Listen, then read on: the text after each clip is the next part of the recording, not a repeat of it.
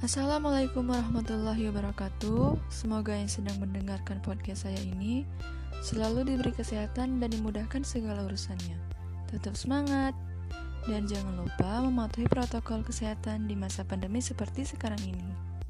Sebelumnya perkenalkan nama saya Septa Amira Yudya Rahma dari Prodi Teknik Sistem Energi kelompok 34 Institut Teknologi Sumatera. Di sini saya akan menceritakan plan masa depan saya dalam jangka pendek, jangka menengah, dan jangka panjang. Ya, menyangkut masa depan, pasti semua orang punya masa depan dan ingin menjadi orang sukses dan berkarir. Ya, plan masa depan saya dalam jangka pendek, saya ingin kuliah saya lancar, tidak mengulang mata kuliah supaya bisa lulus cepat, rajin ibadah, menjadi mahasiswa yang aktif di organisasi maupun kegiatan lainnya, dan juga mendapat nilai yang bagus di tiap semesternya. Saya juga ingin mengikuti beasiswa yang ada di Institut Teknologi Sumatera dan tak lupa juga diiringi dengan usaha dan doa. Dan selanjutnya, plan saya dalam jangka menengah, saya ingin lulus kuliah dengan tepat waktu minimal 4 tahun tidak lebih dan mendapat IPK di atas 3 dan semoga bisa cum. Pastinya semua mahasiswa pengen tuh punya IPK di atas 3 ya, karena saya sendiri sudah mendengar banyak podcast punya teman-teman semua.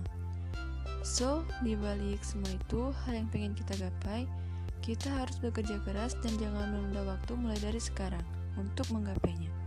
Karena di balik kerja keras yang kita lakukan, pasti akan membuahkan hasil yang lebih baik.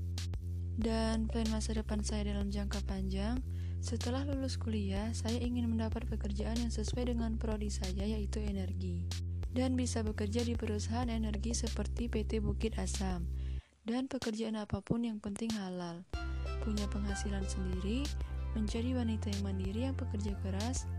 Apalagi saya anak perempuan terakhir dan jadi harapan terakhir oleh kedua orang tua saya.